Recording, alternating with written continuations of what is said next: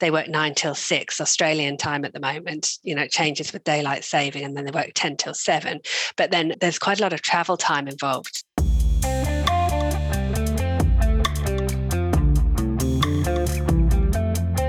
You're listening to Australia's podcast for accountants, Tax Talks, the podcast to grow your firm.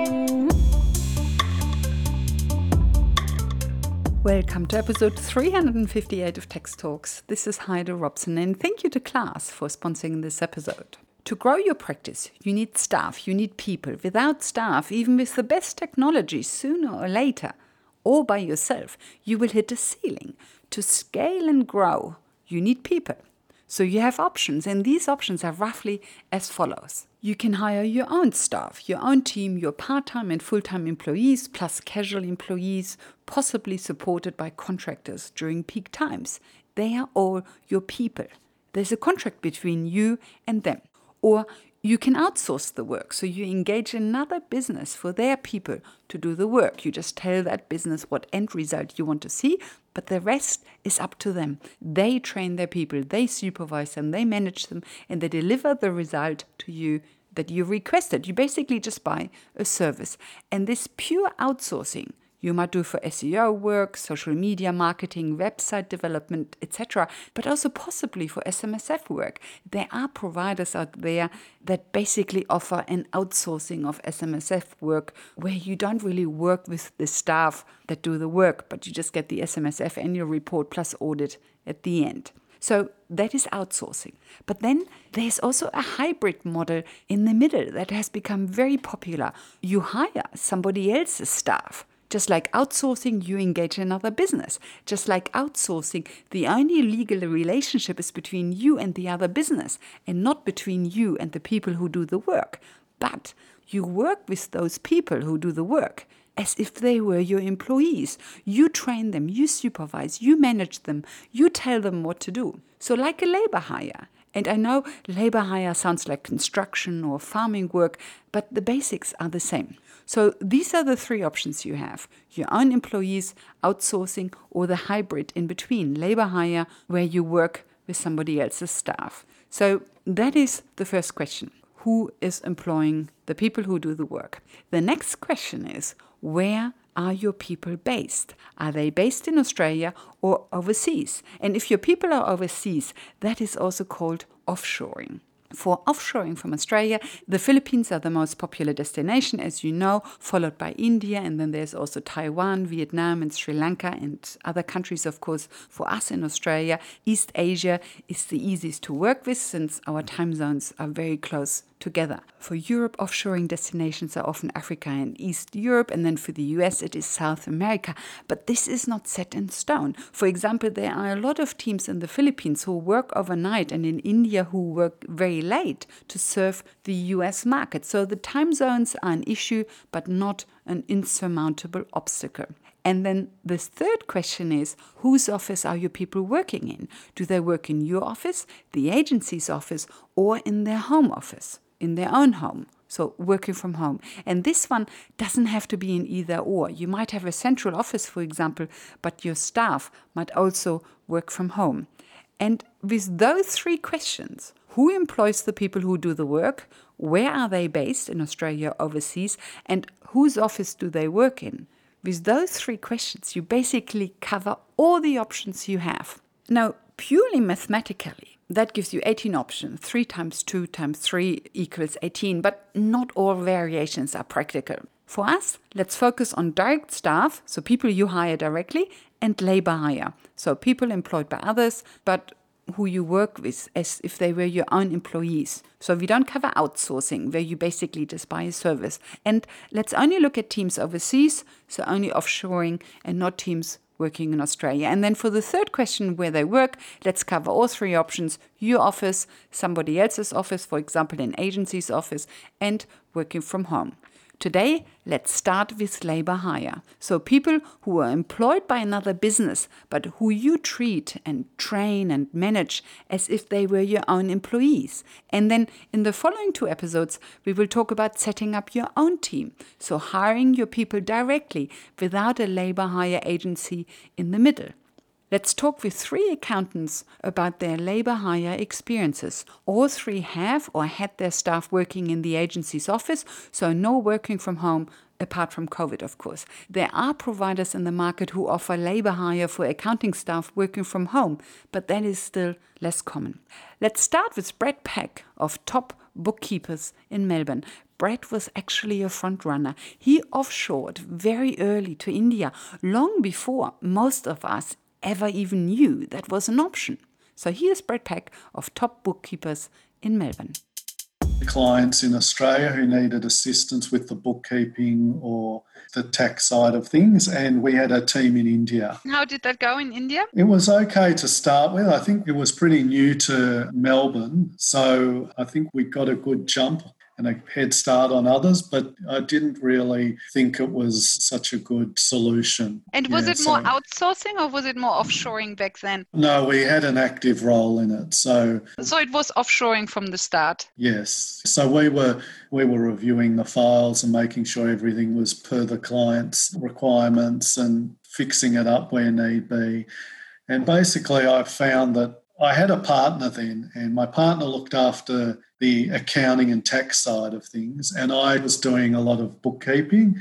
And I found with the bookkeeping that um, basically by the time you go back and forward, you might have, well done it yourself. Exactly, and done mm. it here. So, yeah, that was the impetus to moving on and um, where I am now. The reason that there was so much backwards and forwards was it because you felt that the staff was not sufficiently trained in Australian BAS and accounting, or did you feel that your processes weren't streamlined enough so there were a lot of miscommunications what do you think was the reason that it didn't work the yeah. first time you tried in india it's a good question people might get it right and maybe it was due to my processes but i felt it was a bit of all those things so process is one thing i think there's also personnel and changing of personnel and reliability of personnel, and also a little bit of training. So the training might have to be implemented at different stages when a new issue comes up.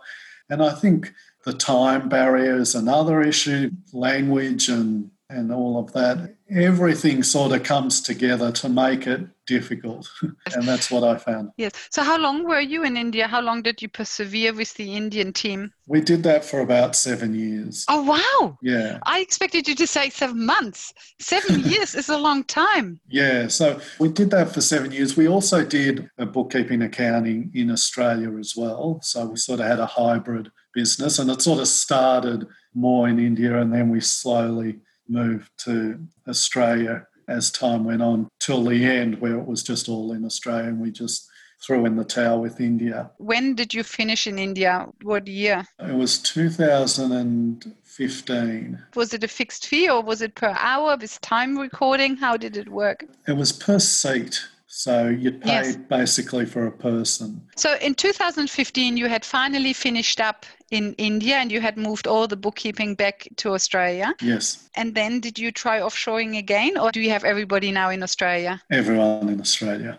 I was completely broken and I didn't want to go there again. And I just said to myself, I'll never do that again. I mean, sorry, I let me take that back. Oh, I would do it again, and I have done it in bits and pieces where it's like a process that is just an admin sort of transcribing process where maybe we need to get details out of an invoice into a software or something like that. And also, you don't need to think about tax issues or accounting issues or how the expense needs to be applied, etc. Yes. Yeah. So, how many staff do you have in Australia now? So, now we've got 15 staff. They're not all um, full time, but we've got 15 people that help us with clients in Australia. And do they work from home or do you have an office? We do most of our bookkeeping on site, so at the client's premises. So I've done a complete opposite of what I was doing previously.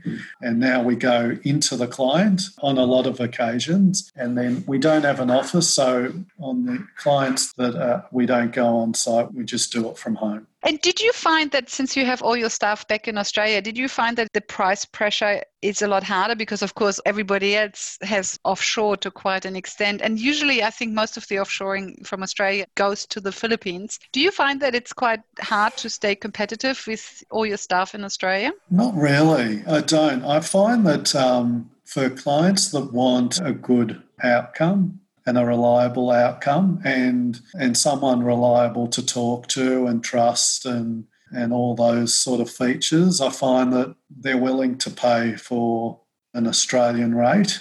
So, no, it's actually been the opposite for me. I found a lot of pressure previously when I was um, in my last life, when I was doing offshoring, and I don't feel that pressure anymore. Yes, and I think it's actually quite clever because for clients who want their um, accounting done on site, you can't do that with offshoring. So you basically serve a market in a way that just doesn't compete with offshoring anyway. Correct, yeah.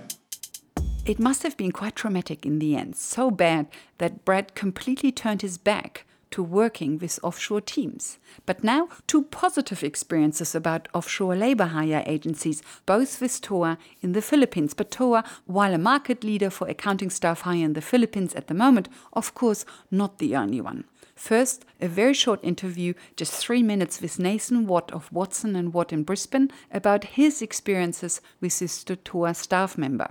You already met Nathan in episode 250 and 251 and also in update 27. Do you have any staff? Yeah, so I have, well, it's myself and my wife, we're both accountants, and then we have a staff member in the Philippines. I see. And did you engage the staff member in the Philippines directly or through TOA or through, through a different provider? Through TOA. Ah, okay, good. Yeah. And how did that go with TOA? Yeah, really good. Yeah. Yes, How long have yes. you been with them? Uh, 12 months. Okay. Yeah. And anything they did particularly well or anything that you weren't so happy about? I really liked their approach to ITs, you know, and it might be the same with other providers, using Practice Protect and things like that, the way they could alleviate their security concerns was probably the selling point to it for me because I knew that I had to have that locked down so I could explain to my clients that there's no issues with this.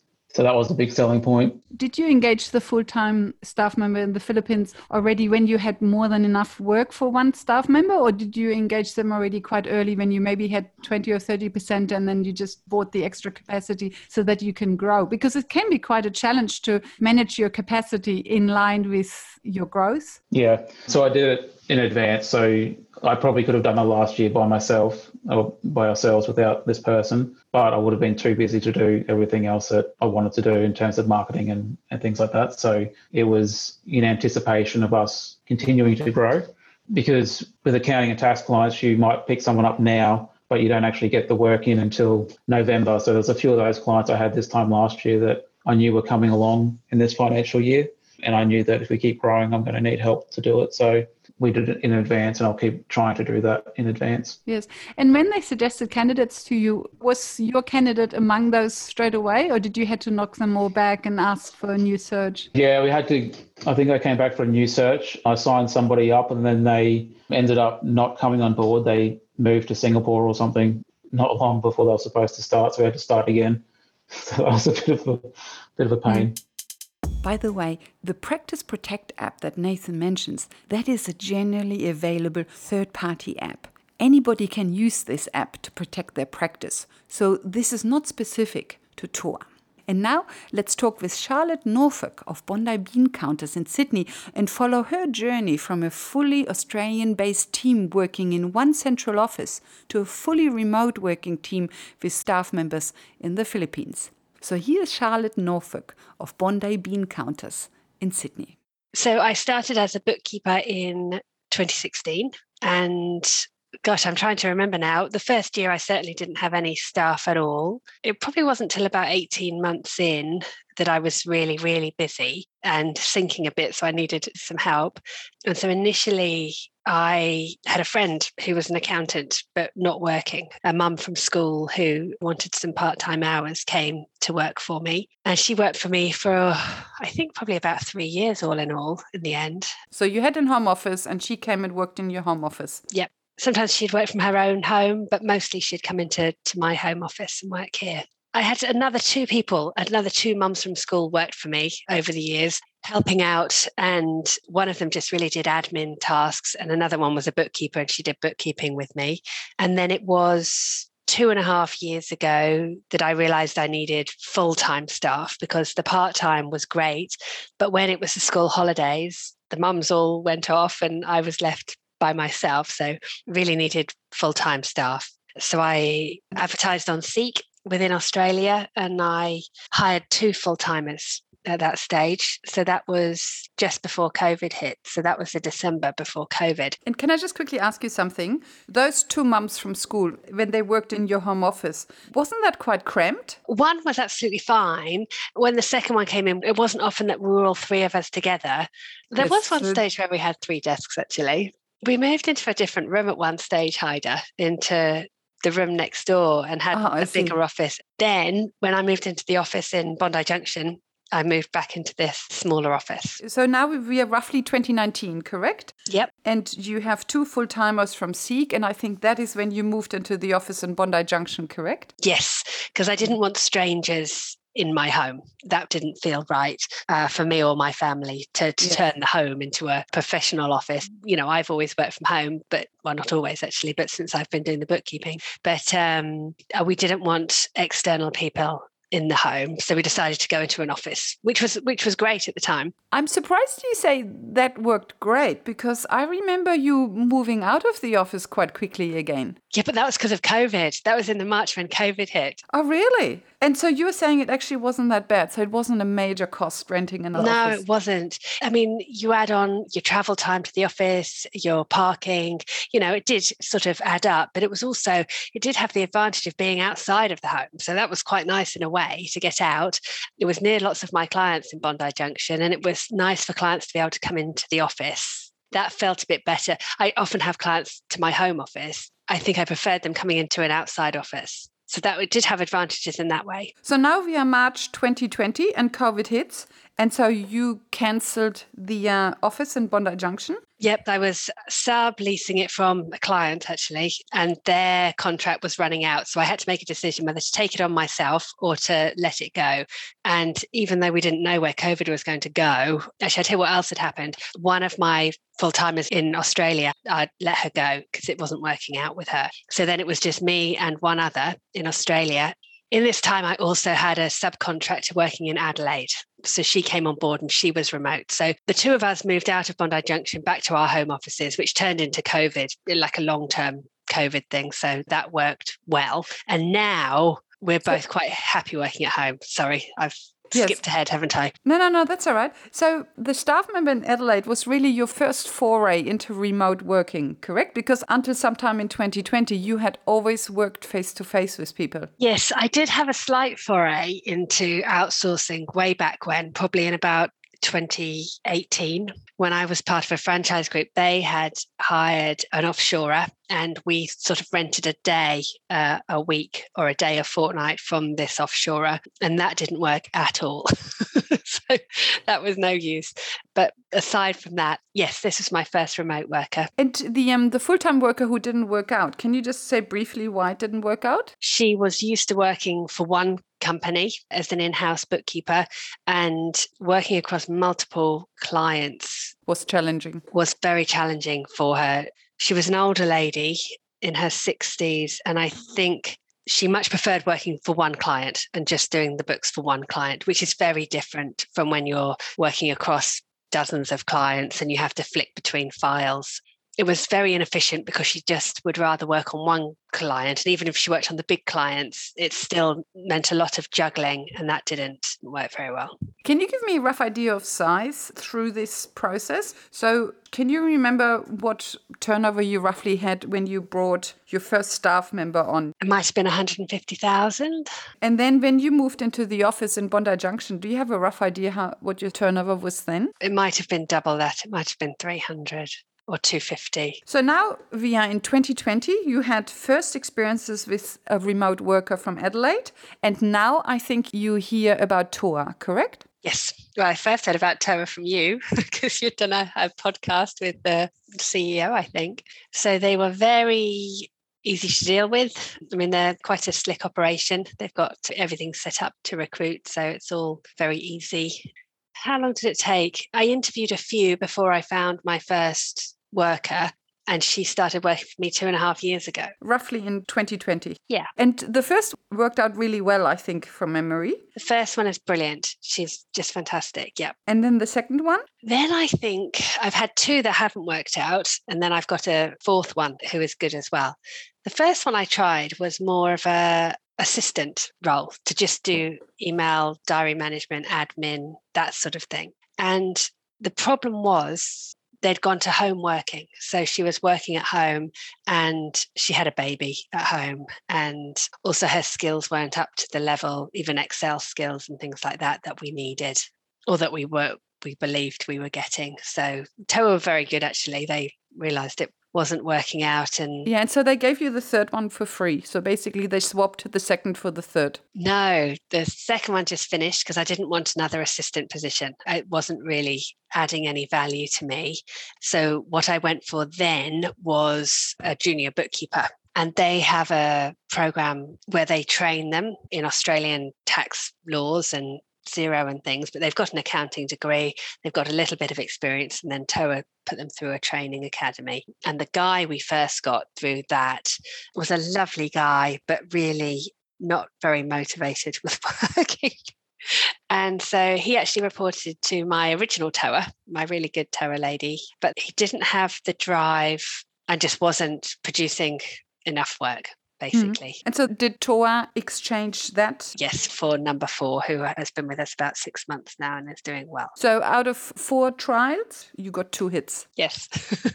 Good. Can you tell me how do you communicate with them? Through Teams mostly, Microsoft Teams. We have that as an open channel constantly, and we do it via video calls. So we have constant video calls, really. And then payment is easy because you just have a flat rate that Toa takes from your account through direct debit. Yep. So you don't need to do screen recording or anything like that. Now, not talking about you, but talking about a friend. I think you had a friend who also used Toa, and I think she found a document in her client folders that suggested that the uh, full time staff member also had other clients outside of working hours? Yes, I have come across this. And I think it was when everyone was working from home. So I think for me, TOA works really well because the staff are in the office. It's a professional office environment.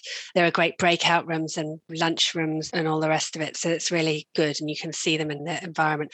When everyone had to work from home in the height of the pandemic, I did hear from a friend who used a TOA person who had found a file on Dropbox or one of the file systems, which looked like it was a different client, certainly not one of their clients. And so I think it was potentially an issue when people were working from home that they had their equipment at home.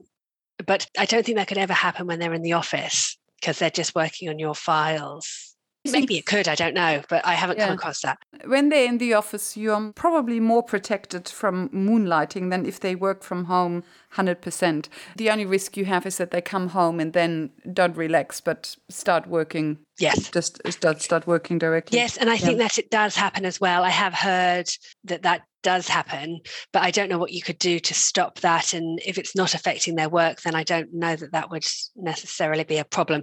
I mean, gosh, working the hours, you know, they work nine till six Australian time at the moment, you know, it changes with daylight saving and then they work 10 till seven. But then uh, there's quite a lot of travel time involved to get to the office, certainly for my staff. So I don't know that they'd have time to do that to be honest but it yes. could be i suppose if they lived closer and they had time to do it or worked on the weekends for other clients yes because they have a very different attitude to work life balance i think i think a lot of them travel one or two hours to work yes to, yes. to the toa office yeah. Did you notice a change in quality of work when everybody moved to working from home? I didn't really with my number one because she's just been brilliant. And I don't think there was ever a time when I called her and she wasn't ready at her desk with her headset on, ready to chat and go through files. I really think I was lucky there, to be honest. You did mention at some stage that when they were working from home, they didn't have a second screen and that that slowed her down. Oh, no, they did have a second screen. No, oh, so, so Toa gave them a second yeah, screen. Yeah, yeah. Okay, yeah. good. Yes, I don't think you could do this job without a second screen. No, they did. They had their monitors and everything. I mean, I think it was quite a juggle to set up everything, but no, certainly my employee did really, really well. Thinking back to the um, two Toa members you hired who didn't work out, looking back, do you think there's something you could look for now that would give you an indication that they are not the right candidate? Oh, yeah, we were certainly more cautious. I think the assistant role was an interesting one and I probably learned a lot there because Toa did a bit of a marketing job on it would be great it could change your life get an ea and it did sound like it could really make a difference but that wasn't my experience at all but that actually could be my fault as well at the time you felt a bit like Toa was upselling you like do you want fries with that they were a little bit yeah yeah I know a couple of other people who use Toa, and I haven't come across anyone else who's tried that route of an assistant. And I so yes, I probably wouldn't go down that route again. Yes, so basically to have a non-accountant role, to have a pure admin role. Yes.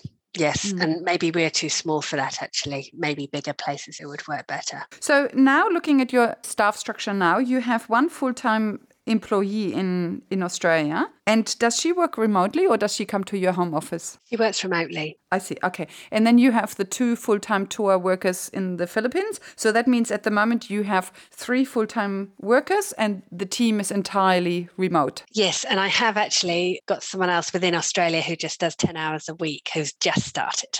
I see. Okay, good. So you have a team of 4 plus you, so basically 5 people and you all work remotely. Yes. So that's a big change because at some stage, you know, it was three of you in your home office and now it's just completely remotely. Yep, yep. And that works well for you. It does, it does, yeah. Yes, it could be at some stage we go back if we grew a lot more and saw more clients face to face, it could be that we get an office again. I wouldn't rule it out and having more staff. I, I think having both Australian and offshore staff works really well for me because you've got the knowledge in Australia, but you've also got outsourcing some of the more basic jobs. Not that they just do basic jobs, to be honest, but I think it's good to have a balance of both. So that works well for me. But no, I wouldn't rule out having an office at some stage in the future. But at the moment, it works well your vision is basically that when you grow even more and then that you have a Sydney based person basically with you in the office who can do more of the uh, client face to face work. Yep, that would be really helpful at some stage. Yeah, as we grow. Yeah. So it's not so much that you want the uh, bookkeeping work in Australia in your office, but it's more the uh, client facing work that you want in Australia in your office. Yeah. Are you okay to just quickly talk about your tech stack? I think your tech stack is very straightforward. I think you just have Teams, you have PI, Practice Ignition, you have FYI Docs, and then I think you have Dropbox, correct? No, FYI is the document management system, but the one that's missing and the really big one, which we just love, is XPM. Xero Practice Manager. I kind of took that as a given. Yes, apologies. Yes, but you're right. That should be listed as well. Uh, you have Teams, you have PI, you have FYI, and you have XPM. Yes. Have you started to like FYI more than you did in the past? I'm not the biggest fan of FYI, but the rest of the team do like it. And they're integrating more with XPM. So our task lists and our jobs are feeding through. We're going to start to feed those job lists through. But I don't find FYI the most intuitive software front end. And just from memory, I think you also tried Karbon HQ. Yeah. And I think that didn't work either, correct? I didn't love that one either. It was too complex for me as a bookkeeper. We just do bookkeeping. So we're just doing BASs, payrolls, and it seemed brilliant and an easier interface to use than FYI, I would say. But yeah, it was probably too much for our bookkeeping business. Yes, yes, because you don't have that many different tasks. No. It's payroll, yes or no. Yeah. BAS, yes or no.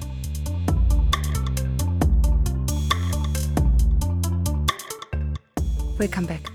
So, these were three witness reports about offshore labor hire, about using an offshore labor hire agency like TOA or others. In the next episode, episode 359, let's talk with Teresa Vesala of the Growth in Sydney, who set up his own overseas office. So he employs his overseas staff members directly without a labor hire agency in the middle. Until then, thank you for listening and thank you to class for their support. Bye for now and see you in the next episode.